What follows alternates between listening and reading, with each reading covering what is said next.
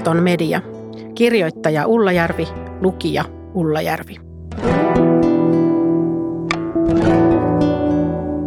Jakso 5. Jos sanat voisivat tappaa.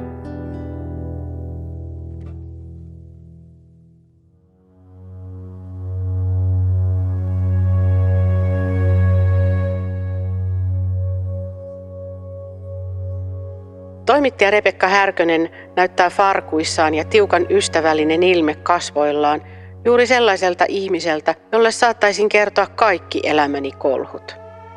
Sellainen habitus sopii rikos- ja oikeustoimittajalle, jonka työ on penkoa elämän varjopuolta. Napsautan kännykän nauhurin päälle. Haluan tallettaa paitsi Härkösen puheet, ennen kaikkea hänen puhetapansa. Se on kaukana viranomaiskielestä – täynnä tunnetta ja vähän paatostakin. Tällaista. Mun mielestä se on mennyt koko aika ankarammaksi tavallaan se reaktio juttuihin. Ja mullakin on aika raflaava tapa kirjoittaa. Ylipäätään narratiivinen tapa kirjoittaa rikoksista tunkee iholle. Sen on tarkoitus koskettaa. Ja jos et sä tee sitä sillä tavalla – että se juttu tavallaan asettuu sen uhrin puolelle oikeissa mittasuhteissa, niin se saattaakin keikahtaa hyvin äkkiä ihan päälailleen, sanoi Härkönen. Keikahtamisella hän tarkoittaa sitä, että rikoksen tekijästä tuleekin olosuhteiden uhri ja yleisö alkaakin sääliä tekijää. Teemme tätä haastattelua kevättalvella 2018.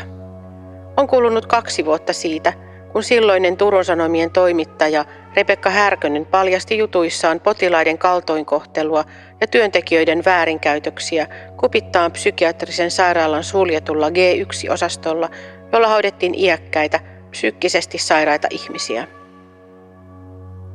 Lähdin selvittämään, mitä tapahtuu ihmiselle, joka joutuu erittäin kielteisen julkisuuden valokeilaan.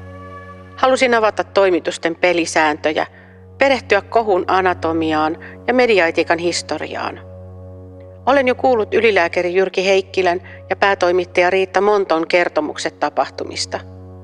Nyt edessäni istuu Rebekka Härkönen, jonka sinnikäs selvitystyö nosti julkisuuteen asioita ja tapahtumia, jotka moni Turun kaupungin johdossa ja sairaalan sisällä olisi kenties halunnut pitää julkisuudelta piilossa. Sisäiset selvitykset oli tehty sairaalassa kyllä asianmukaisesti ja asioita oli yritetty korjata – mutta esimerkiksi valvovalle viranomaiselle Valviralle niistä ei ilmoitettu. Härkönen oli ensimmäinen ulkopuolinen ihminen, joka alkoi kysyä mitä, missä, milloin ja miksi ja mitä seurasi. Juuri niitä toimittajan tärkeimpiä kysymyksiä.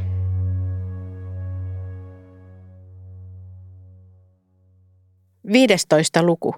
Julkisessa sairaalassa ikäviäkään asioita ei tulisi piilotella.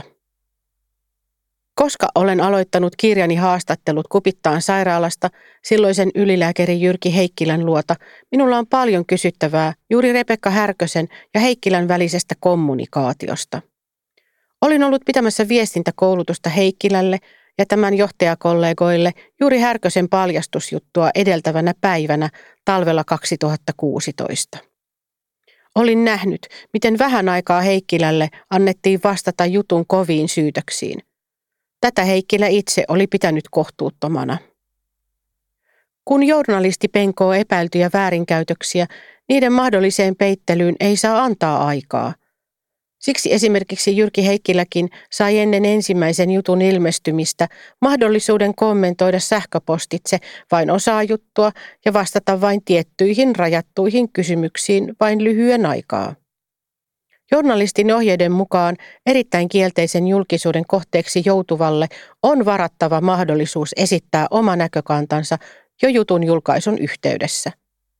Tätä ohjetta noudatettiin Rebekka Härkösen mukaan kupittaan sairaalan tapauksessakin. Härkönen ei siis tavannut missään vaiheessa kupittaan sairaalan johtoa henkilökohtaisesti. Olisiko pitänyt? Siihen hän ei osaa vastata. Entä olisiko pitänyt avata lukijoille tarkemmin, miten jutut syntyivät ja miten journalistit toimivat tällaisissa tapauksissa? Sitä Härkönen sanoo miettineensä jälkeenpäin ja arvioi nyt, että taustoja selittävästä jutusta olisi ollut varmastikin hyötyä kaikille. ilman että juttujen tietolähteiden suojaa olisi vaarannettu. Tähän johtopäätökseen hän oli tullut oltuaan juttujen julkaisemisen jälkeen puhumassa oikeustoimittajan työstä erässä Turun kaupungin sosiaalitoimen johtajien seminaarissa. Hän muistaa miettineensä, miksi häntä tuijotettiin saliin tullessa niin vihamielisesti. Puheenvuoroni jälkeen kuulijoita tulikin sanomaan, että tosi hienosti tehty, kun tulit meille kertomaan, mitä oikeasti oli tapahtunut, Härkönen kertoo. Rebekka Härkönen sai kuulla osanottajilta, että kaupungin johto oli antanut heille hänen henkilöstään ja toiminnastaan aivan erilaisen kuvan.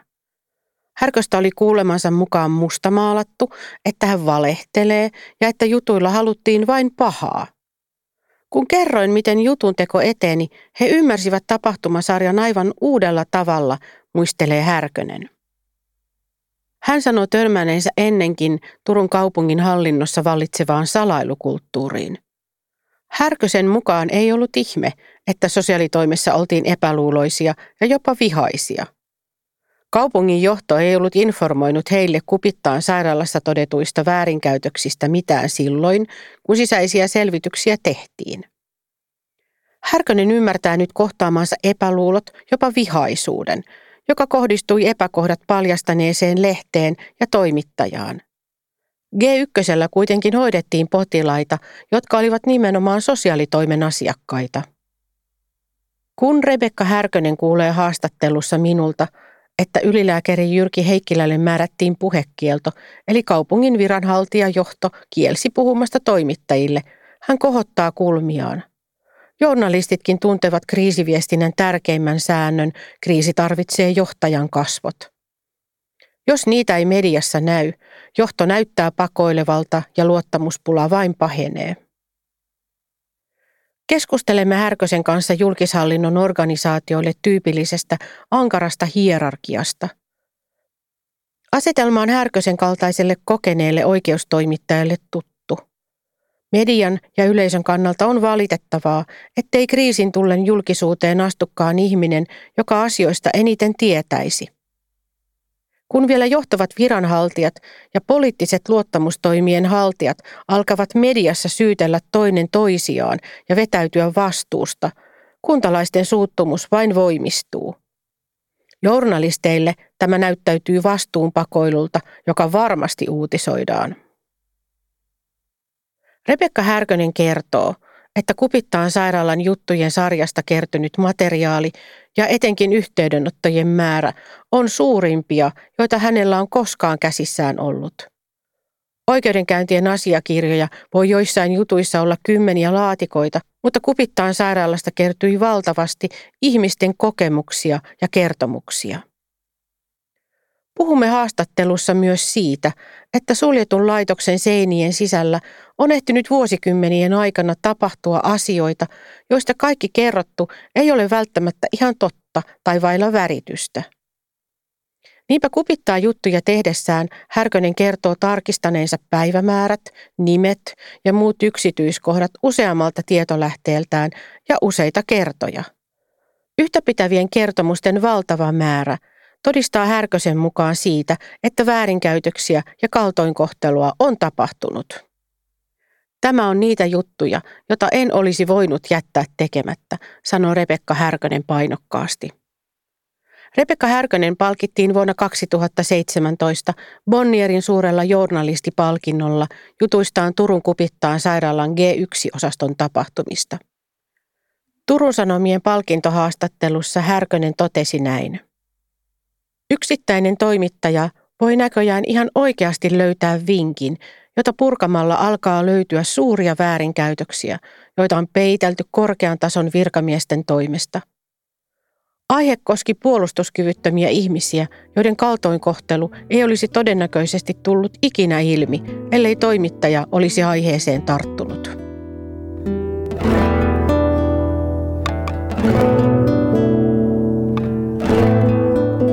16. luku. Tutkiva journalisti voi altistua pahuudelle itsekin.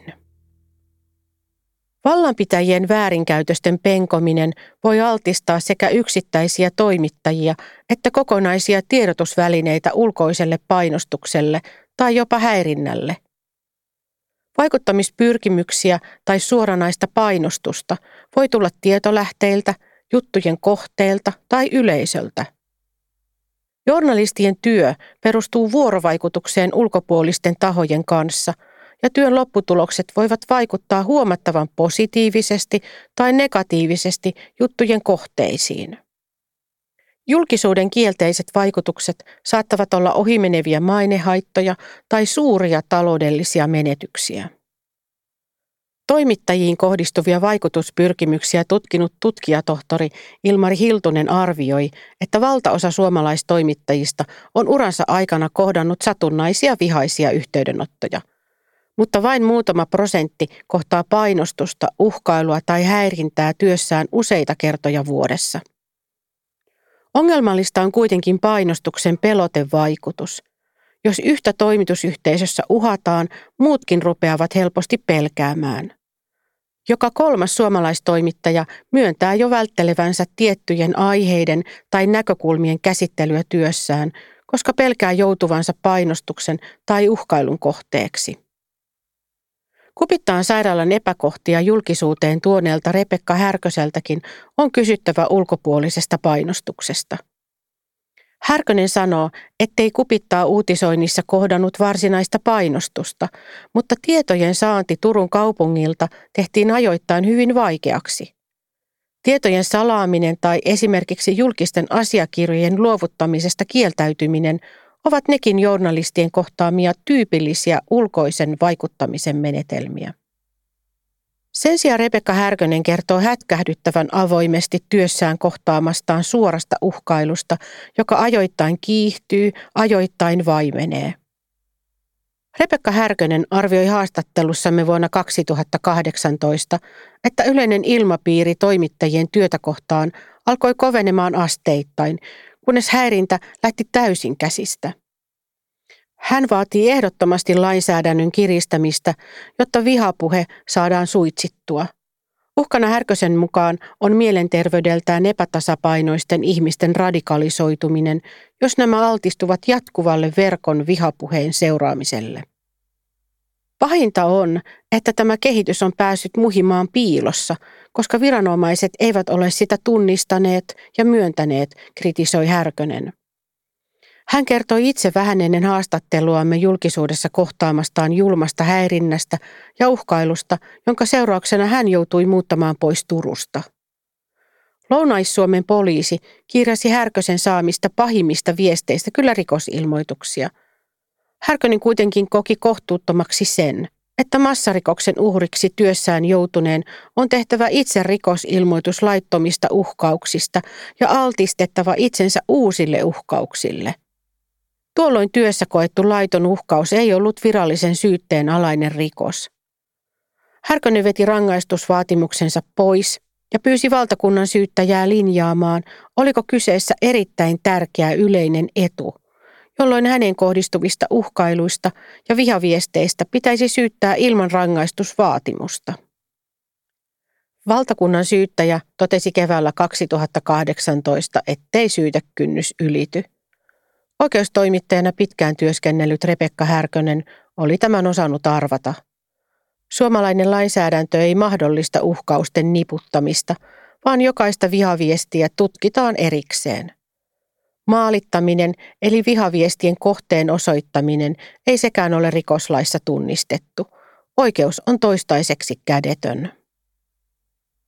Kun Rebekka Härkönen kertoo näistä karuista kokemuksistaan kevättalvella 18, on toimittaja Johanna Vehkoon kunnianloukkaussyyte vasta syyttäjällä harkinnassa. Nythän tiedämme, miten vähäistä on ymmärrys toimittajiin kohdistuvasta kiusaamisesta ja vainoamisesta edes suomalaisessa oikeuslaitoksessa. Vasta viiden vuoden oikeustaistelun jälkeen korkein oikeus hylkäsi syytteet Vehkoota vastaan, kun tämä oli kommentoinut tunnetun someaktivistin tekoja syyttäjän mielestä herjaavin sanakääntein.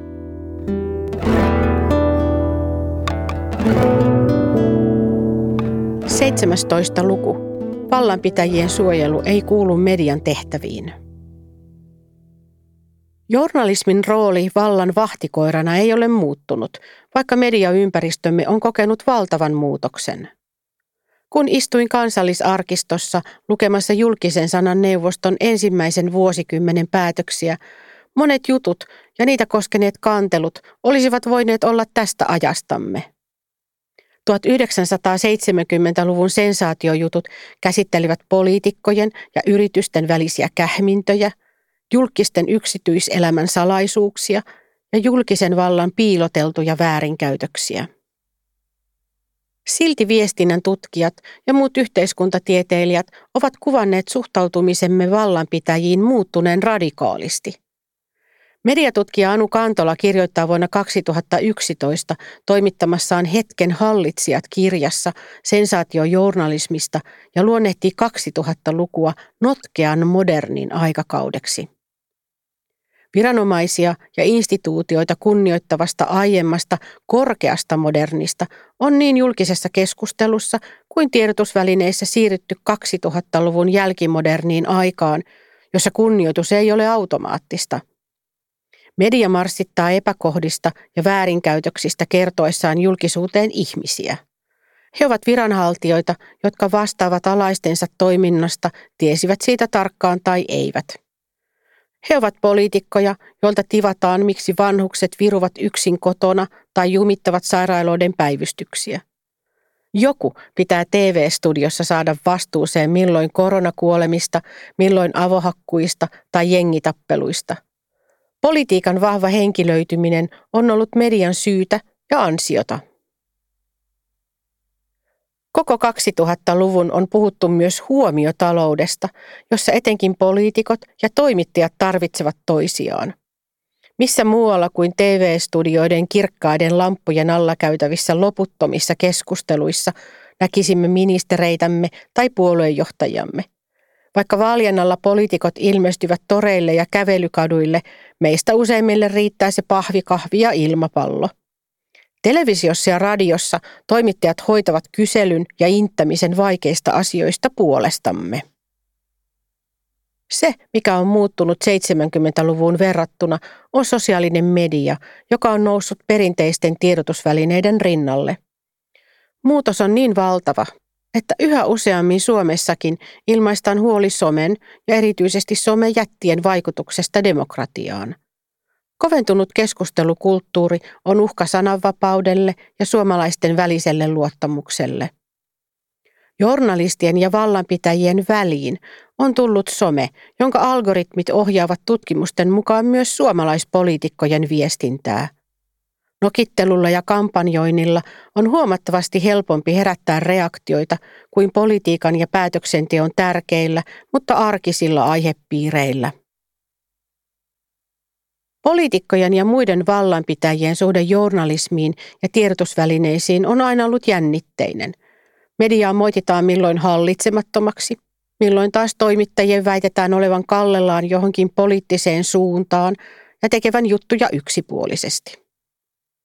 Sosiaalisesta mediasta sekä poliitikot että yritykset ovat hakeneet julkisuuden areenaa, jolla oma viesti säilyy muuttumattomana – Poliittiset puolueet ja ammattiliitot ovat lakkauttaneet journalistin ohjeisiin sitoutuneita lehtiään ja luottaneet verkkosivujen ja blogien välittävän omaa viestiä ilman pelkoa epämukavasta julkisuudesta. Nyt on jo kuitenkin kuultavissa puheenvuoroja, etteivät enimmäkseen viestintätoimistojen tekemät verkkosivut ja mainostyyppiset blogit herätäkään samanlaista kiinnostusta ja luottamusta kuin entinen journalistinen media. Tiedotusvälineitä kohtaan tunnettua luottamusta analysoiva yliopistotutkija Esa Reunanen sanoo, että iso osa suomalaisista haluaa toimittajien yhä olevan tiedon portin vartioita. Näiden tulee arvioida, mikä on yhteiskunnassa totta ja relevanttia. Kun verkko täyttyy erilaisista epämääräisistä vihjailuista ja juoruista, journalistiseen etiikkaan ja itsesääntelyyn sitoutunut uutismedia tuntuu luotettavammalta vaihtoehdolta. Reunasen havainnoissa mielenkiintoista on, että luottamusta ei lisännyt ihmisten mielissä se, kuinka kriittistä journalismi on, vaan yleisölle tärkeintä on kokemus median oikeudenmukaisuudesta. Tämä tuntuu minusta monella tapaa hyvin lohdulliselta tilannekuvalta. Vaikka ääriilmiöitä ja epäluottamusta lietsova niin sanottu vastamedia ottaakin jalansijaa, suomalaiset eivät hirveästi innostu vastakkainasettelusta ja polarisaatiosta, jossa haluttaisiin leiriytyä vain samanmielisten kuplaan. Suomesta puhutaankin matalan hierarkian maana, jossa niin sanottujen eliitin ja kansan vastakkainasettelua on paljon vähemmän kuin jyrkemmissä luokkayhteiskunnissa. Professori Erkki Karvonen kirjoitti vuonna 2008 tiedotustutkimuslehdessä politiikan viihteellistymisestä. Viideohjelmiin pompahtaneet poliitikot pyrkivät palauttamaan itsensä tavallisiksi ihmisiksi. Uutisten ja viihteen raja-aitojen kaatuminen voi jopa edistää demokratiaa, kun politiikasta ei puhuta vain valtaeliitin suulla. Politiikan tutkijat ovat puhuneet tästä jo jonkin aikaa.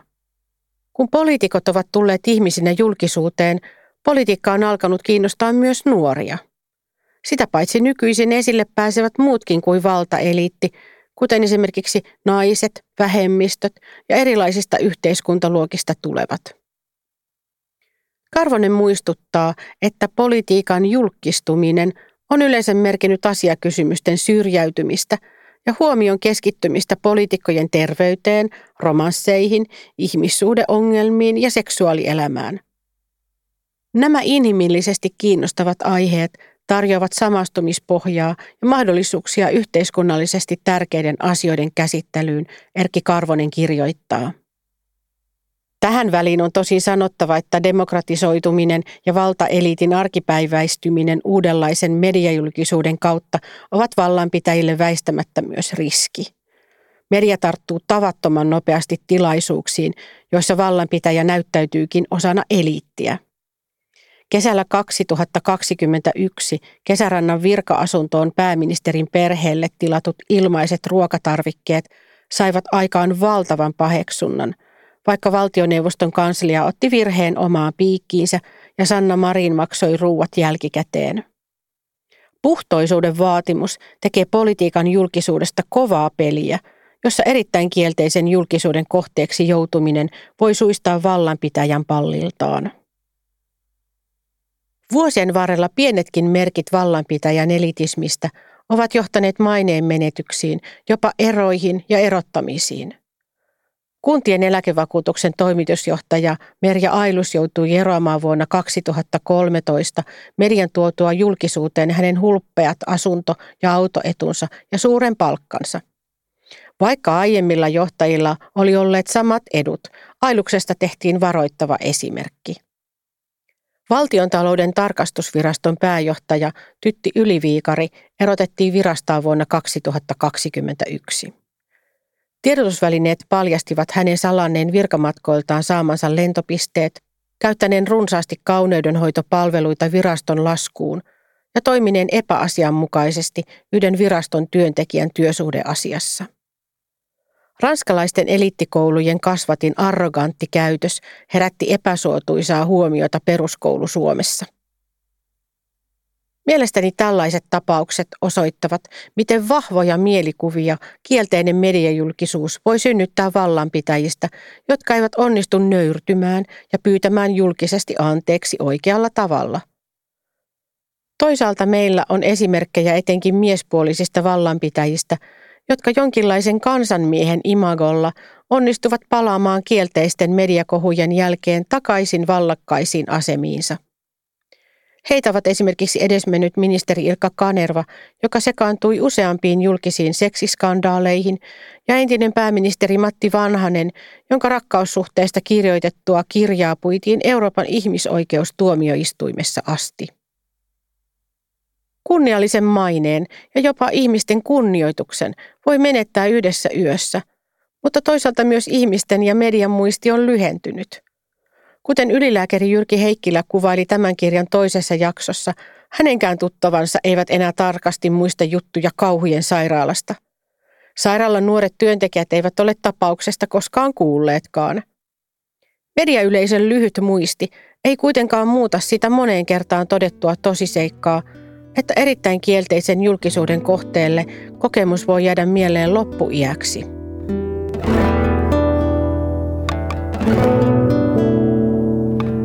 18 luku. Lain tulkinta muuttuu ja niin myös mediaetiikka. Mediaetiikasta puhuttaessa yksittäisen ihmisen henkilökohtaisen maineen ja kunnian merkitystä ei pitäisi koskaan aliarvioida. Julkisen sanan neuvoston historian kolmas kantelu tuli vangilta, jota oli haastateltu Suomen sosiaalidemokraattilehteen huhtikuussa 1968. Nimeltä mainitun vangin mielestä huumausainekauppaa muurien sisällä käsittelevä juttu osoitti suurta välinpitämättömyyttä ja teki hänestä oikeuspaaria luokkaan luettavan kansalaisen. Tunteikkaassa kantelukirjeessä moitittiin päätoimittajaa, joka salli lehdessään moisen jutun, joka voi vaarantaa vangin tulevaisuuden. JSN ei tuolloin voinut ottaa kantelua käsittelyynsä, koska jutun julkaisuhetkellä JSNn perustamissopimusta ei ollut vielä allekirjoitettu. Ihka ensimmäisestä vuodesta asti omasta maineestaan ja kunniastaan huolestuneet kansalaiset, yhdistykset ja yritykset ovat jaksaneet neuvostoon kannella. Noin neljästä sadasta vuosittaisesta kantelusta valtaosa koskee korjaamatta jäänyttä asiavirhettä, mutta yksittäisten ihmisten julkisuuskuva kietoutuu moniin erilaisiin kanteluihin, joissa tyytymättömyys mediaa kohtaan ilmenee. Usein kevyesti sanotaan, että JSN määrittelee hyvää ja huonoa journalismia. Näinhän ei ole. Muistan muutamankin kerran, jolloin jouduimme neuvostossa toteamaan, että juttu oli huonosti kirjoitettu, epäselvä tai jopa mauton. Mutta jos jutussa ei rikottu journalistin ohjeita, langettavaa ratkaisua ei voitu antaa – Julkisen sanan neuvoston tehtävä on tulkita hyvää journalistista tapaa ja puolustaa sanan ja julkaisemisen vapautta, ei olla hyvien ja huonojen journalistien tuomioistuin. Sananvapaus on yksi perusoikeuksistamme sekä Suomen perustuslain että Euroopan unionin perusoikeusasiakirjan mukaan. Tässä kirjassa tarkoituksena on ollut pohtia mediaetiikkaa suhteessa erittäin kielteiseen julkisuuteen, jolloin sekä sananvapaus että maine kietoutuvat yhteen moninkertaisin sitein.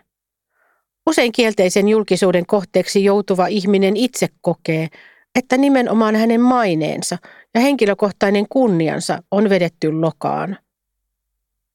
Journalistin ohjeiden ensimmäinen kohta toteaa, Journalisti on vastuussa ennen kaikkea lukijoilleen, kuulijoilleen ja katselijoilleen. Heillä on oikeus saada tietää, mitä yhteiskunnassa tapahtuu. Mutta tämän jälkeen annetaan useita ohjeita, millä ehdoin journalistin ja tiedotusvälineen tulee tuota vastuutaan käyttää.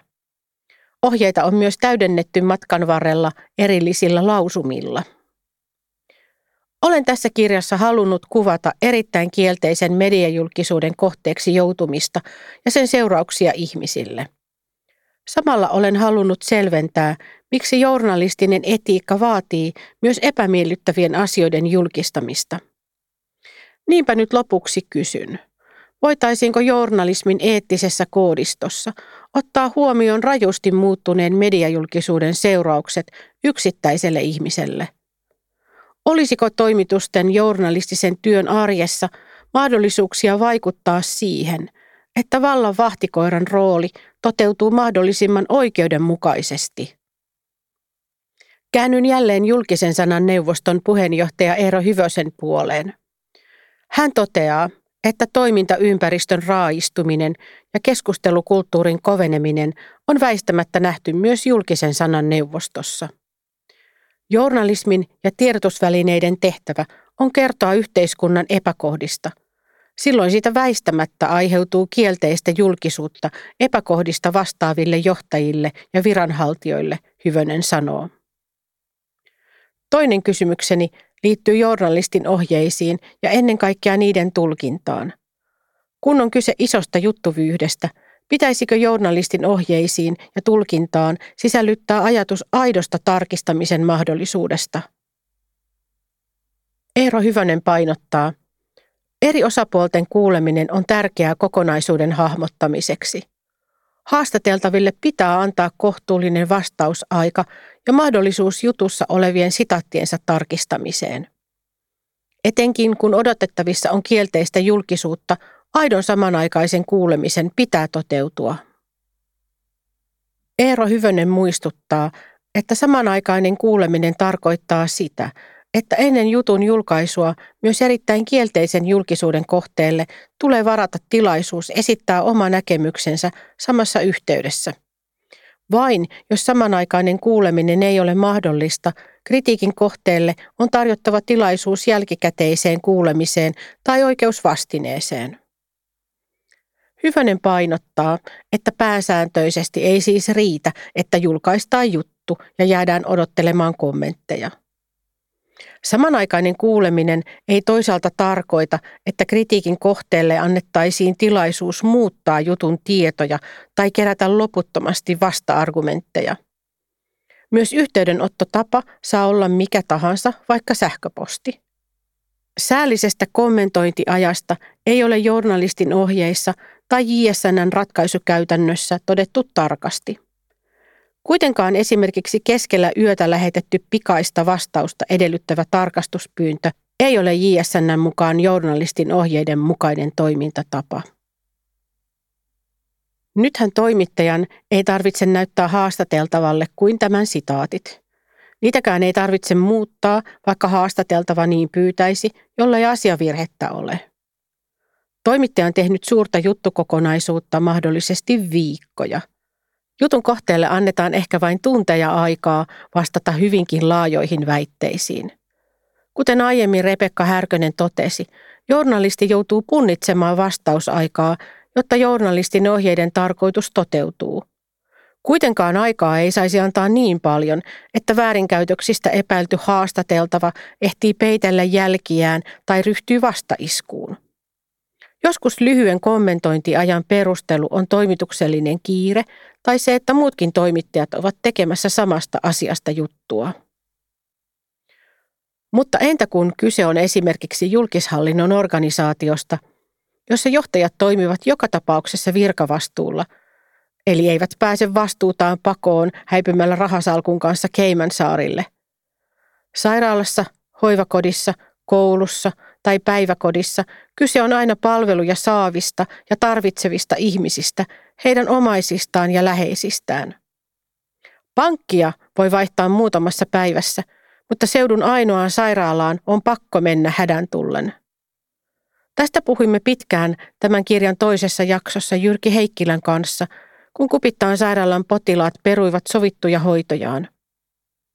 Perusteetonta turvallisuuden tunnetta ei tarvitse mediankaan ylläpitää, mutta turvallisuuden tunteen horjuttamisella pitää olla vahvat perusteet. Samalla kuitenkin ihmisten on voitava luottaa, että paljastetut epäkohdat myös korjataan. Ja viimeiseksi se vaikein kysymys. Mikä on journalistin vastuu suhteessa juttujen kohteisiin? Jos yrität ryöstää arvokuljetuksen tai pahoinpitelet puolitutun, tiedät aiheuttavasi kärsimystä uhrien lisäksi myös omille läheisillesi rikostuomion tultua julki. Mutta entä jos virkavastuullasi on lakkautettu bussilinja, tai kasvatat lypsylehmiä, tai tutkit koronarokotteita, tai viet putkaan laittomia mielenosoittajia? Mitä tapahtuu, kun toiminnastasi tehdään juttu, joka asettaa sinut epäedulliseen valoon julkisuudessa, tai sinua ryhdytään jopa uhkailemaan? Minä olen nähnyt juttuja, joissa toimittaja on aliarvioinut affektiivisen ja kärjekkääksi rakennetun juttunsa seuraukset sen kohteelle. Koventunut uutiskilpailu ja myös koventunut kilpailu työpaikoista voi synnyttää halun hätkähdyttää yleisöä. Se, että valitsee neutraalimman ilmaisun räväkän verbin sijasta, ei vielä merkitse journalistin sananvapaudesta ja median riippumattomuudesta luopumista. Toimittajien eettisessä harkinnassa ja julkaisijoiden toiminnassa pitää näkyä mediajulkisuuden muutokset ja keskusteluilmapiirin koveneminen.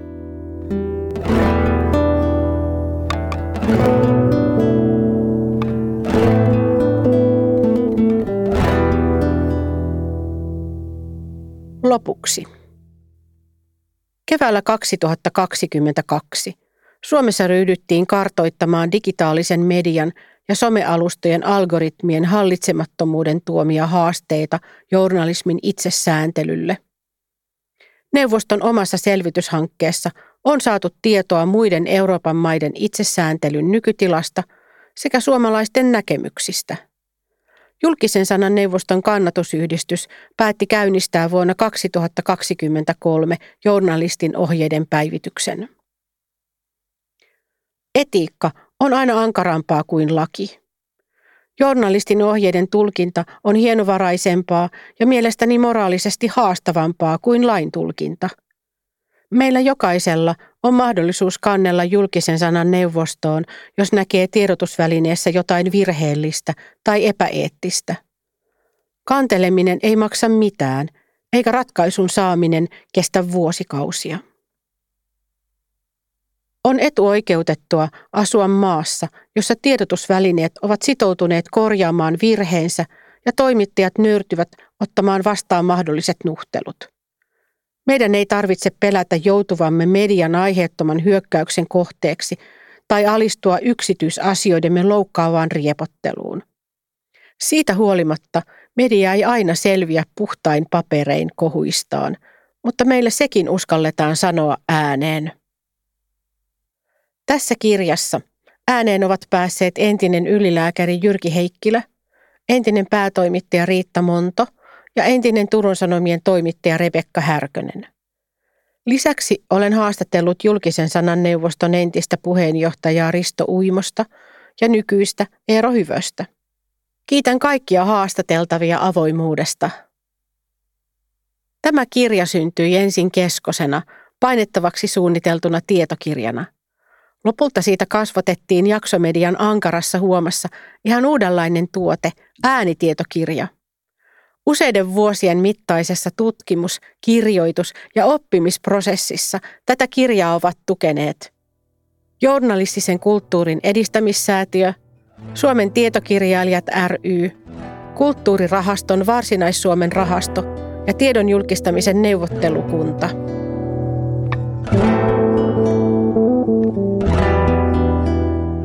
Armoton media, kirjoittaja Ulla Järvi, lukija Ulla Järvi. Musiikki Asko Lehtonen, tuotanto Jaksomedia. Kirjallisuus. Hiltunen Ilmari, Suuronen Aleksi ja Pöyhtäri Reetta. Journalistien painostus ja uhkailu Suomessa, yleisyys ja vaikutukset. Media ja viestintä 2022. Hiltunen Ilmari, ulkoinen vaikuttaminen ja sen vastakeinot suomalaisessa mediassa. Media ja viestintä 2020. Ikäheimo Hannu-Pekka ja Vahti Jukka. Mediavälitteinen yhteiskunnallinen vaikuttaminen. Murros ja tulevaisuus. Sitran selvityksiä 178. 2021.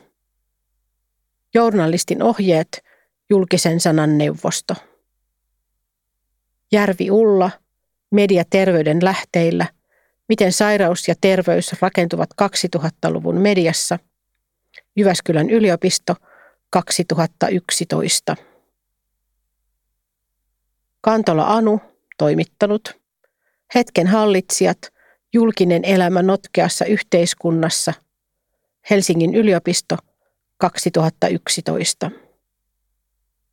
Karvonen Erkki, Elämää mielikuvayhteiskunnassa, imago ja maine menestystekijöinä myöhäismodernissa maailmassa, Kaudeaamus 1999. Matikainen Janne ynnä muut, media ja yleisön luottamuksen ulottuvuudet, instituutiot, journalismi ja mediasuhde – Helsingin yliopisto 2020. Reunanen Esa, poliittinen polarisaatio ja journalismi, neljä medialuottamusprofiilia, media ja viestintä 2022. Torkkola Sinikka, sairasjuttu, tutkimus terveysjournalismin teoriasta ja Sanomalehden sairaalasta, Media Studies, Tampereen yliopistopaino – 2008.